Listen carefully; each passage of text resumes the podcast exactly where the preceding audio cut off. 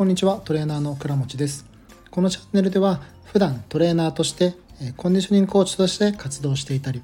バイオメカニクスの研究をしている中で感じたことなどをお伝えしていければいいかなと思っています。さて今日は先ほどまで文献消毒会をやっていたんですけども今日私はですねエコロジカルアプローチというテーマでお話をしていきました。最近サッカー界とかでエコロジカルアプローチ結構取り上げられていると思うんですけども、え簡単に日本語で言うと制約主導型のアプローチ方法という言い方をすることができると思います。これ今までの指導方法を伝統的なアプローチというような表現をしているんですけども要はコーチが正しい運動を言葉で規定する、まあ、言語的な指導によって学習を導くというところが伝統的なアプローチと言われています。要はまボールを投げる時にボールをちゃんと握ってでそれを胸の前で最初構えましょう。で持ってない手で少し前に出しながら体をひねって腕を後ろに引いてみたいな。でそこから、腕の内線から外線に行ってみたいな感じでこう細かく動きを分けて教えていく。というところを伝統的なアプローチという表現をしています。でそれに対して今回テーマに挙げたエコロジカルアプローチというところはえー、制約つける。例えばコートを変えたりコートの大きさを変えたりとか、えー、使う道具を変えていったり、まあ、野球のボールの重さ変えたりとかですね大きさ変えたりとか。あとはゴールの方式。この入れ方だったら2点ですよみたいな感じで制約をつけることでその制約の中でどんな動き方をしていけばいいかというのは自分で探索してもらう。それをエコロジカルアプローチという表現をしています。で制約つけることでやっぱり人間っていうのはそれに適応してどう動くかっていうのを自分で学んでいくのでそういった運動学習を引き出してあげるでそうするといろんな外乱が起きるやっぱり人間ってできれば再現性高めて同じような動きをしてあげたいとは思うんですけれどもやっぱりロボットではないので一つ一つの動きってそれぞれ違うんですよね。で何かしらの外乱が入ったりもしますしその外来に対して自分がどう対応するかっていうのは人に教えられるよりもいろんなその場の中で自分が変化を覚えていく。その変化に対して自分がどう適応するかっていうふうにして経験した方が体の変化も出しやすいと思うのでそのアプローチ方法をエコロジカルアプローチと呼んでいます。で特にですねやっぱりその制約の制限の書き方っていうところはいくつかあったりするのでここの工夫というのが特にトレーナーにとって大事な部分になってくるかなと思います。あのまあこうよくこのエコロジカルアプローチのこ例を出す時に大谷選手のピッチング練習の時のテーマにすることが多いんですけど、まあ、大谷選手のウォーミングアップしてる時っていろんなボール重さも違うもの大きさも少し違うものをやって壁に投げてねこれもいろんな投げ方したりしてますよね。で腕にこう盛り付けて腕スイングしたりとかあとはこうボディーブレードみたいなしなるような道具を使ってこう腕の通り道をゆっくりやっていくことによってそこで外乱が起きた時に体がどう反応するかっていうのを練習したりしてますよね。であれって多分今まで日本人がやってきたこう型にはめながらやる練習とはまた違った感じだと思うんですよ。でこうすることでいろんな体に制限をかけて動きを習得していく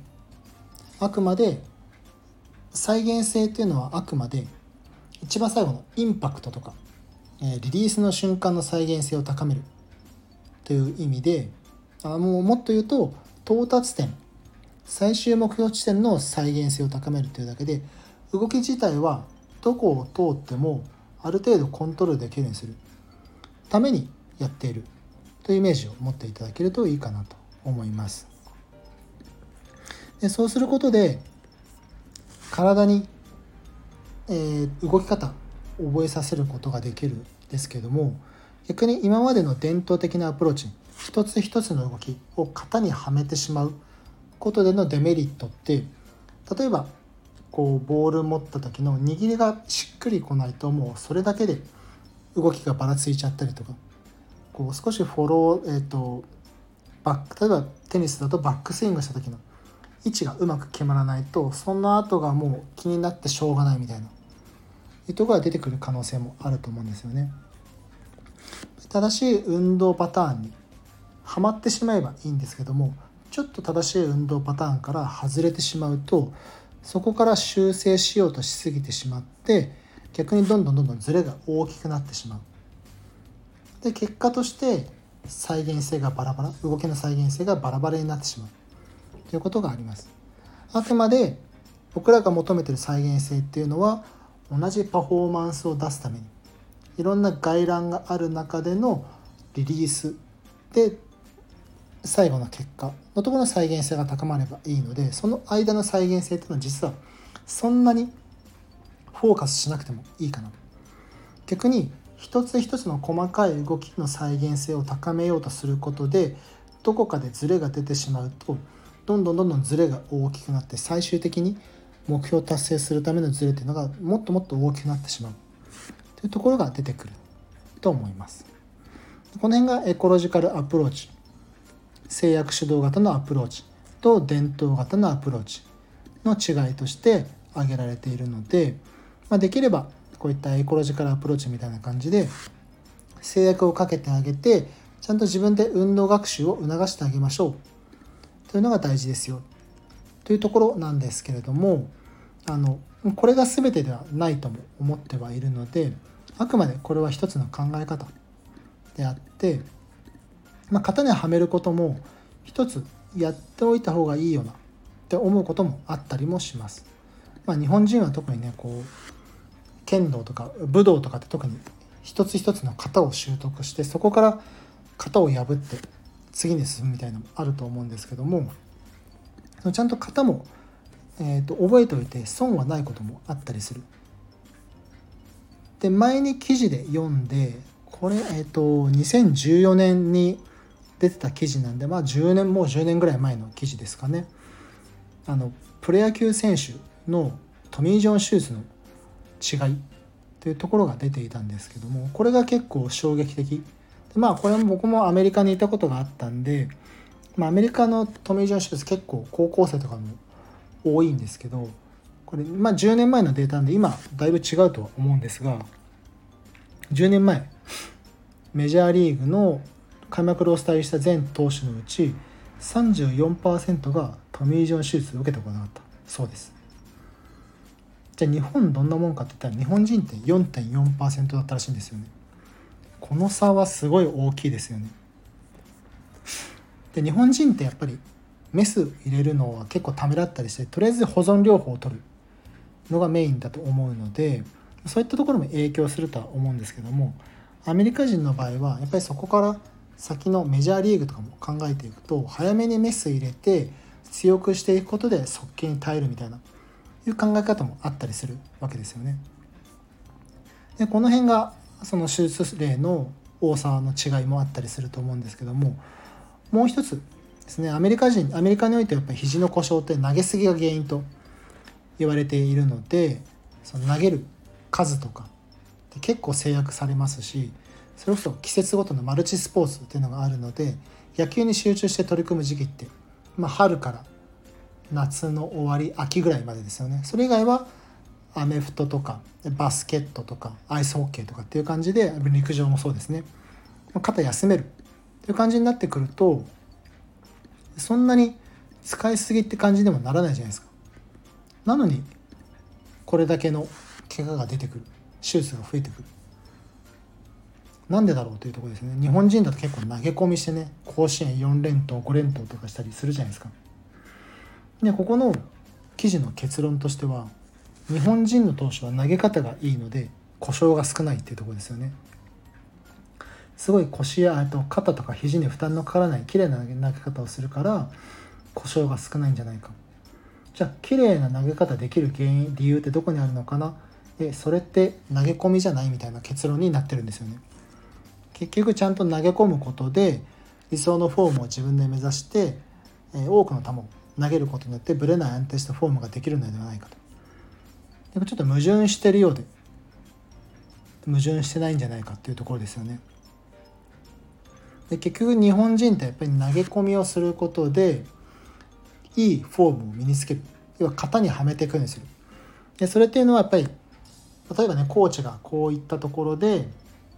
いろんなフォームのいろんなポイントポイントで指導するところもあるとは思うんですけどもそこでコーチの言ったことをそのまま鵜呑みにするんじゃなくて自分のオリジナルじゃないですけども自分でいいと感じたところを探りながらフォーム集中してただそれのいいフォームを自分でこれ感じがいいと思ったらそこでちゃんと投げ込む環境が日本にあるのでそれによって体痛めてないんじゃないかというふうに言われています。例えばここでねこう一つ一つの動きをもう逐一固めていってやっていったら逆にばらけてしまう、えー、と最終地点がばらけてしまって良くないのかもしれないですけども、まあ、実際の投げ込み自体に対して悪くないんじゃないかというような結論になっています。でこれはあの、まあ、ちょっとエコロジカルアプローチとはまた少し違った内容にはなってると思うんですけれどもこう型にはめる。その型にはめるっていうところの型っていうところの考え方の違い。にもなってくるので型にはめるっていうのはあくまでそこの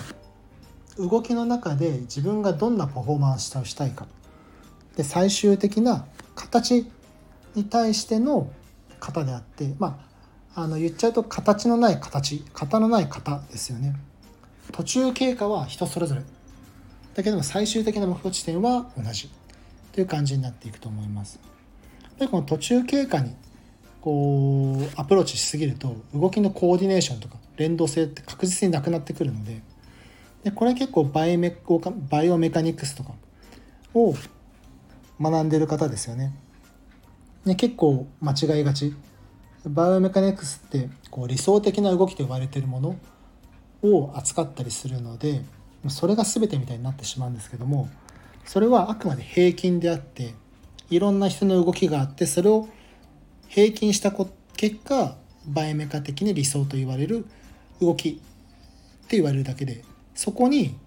個人を当てはめるとも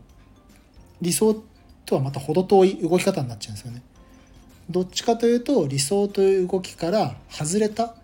個人の動きを身につけていくことがパフォーマンスで重要になってくる。じゃあなんでバイメカで理想的なフォームって身につけるの知った方がいいのって言ったらやっぱり怪我をするフォームっていうのもあるので怪我をするフォームっていうのを見極める。ためにはバイメカ的な視点っていうのも重要になってくる。というわけですよね。でそこの怪我をしそうなフォームと個人の外れ値というところを見極める必要がある。のがやっぱり選手の感覚であったりとか動いてるうーん何て言うんだろうな雰囲気といいますか、まあ、そこが運動学的な視点。ですね。この運動学的な視点も、えー、アメリカ的というとまあ表現的に難しいんですけどもキネシオロジーとかキネマ的な部分というよりも同一的な、まあ、ベベグングスルスレーレっていう表現ですね、えー、自己学習の中の運動学習運動学になってくるのでそこもちゃんと理解しておくとより分かりやすくなってくると思います。まあ、型にはめるわけじゃないけども型のない型をちゃんと身につけていけるといいんじゃないかなと。それがエコロジカルアプローチの本質的な部分になるとは思うのでそこを忘れないようにしましょう。という感じで、えー、今日文献消毒会でもちょっとお話をさせていただきました。なかなかねこの辺はこう難しい部分といいますか表現が難しかったりもするので分かりづらかったりするとは思うんです、まあ、型のない方って結構ね表現難しいかもしれないんですけどもちょっとイメージはつきやすいと思うのであくまで動きっていうのは流れている。その動きの過程は人それぞれだけども最終的な結果は統一しておけば OK なんじゃないかと。いうところで、えー、今日のお話は終わりにしようかなと思います。ちょっとまたこんな話もいろいろしながらバイメカ的な視点とか運動学的な視点から動きを捉えるとどうなるかといったことも今後お話をしていこうかなと思います。では今日も最後までお話を聞いていただいてありがとうございました。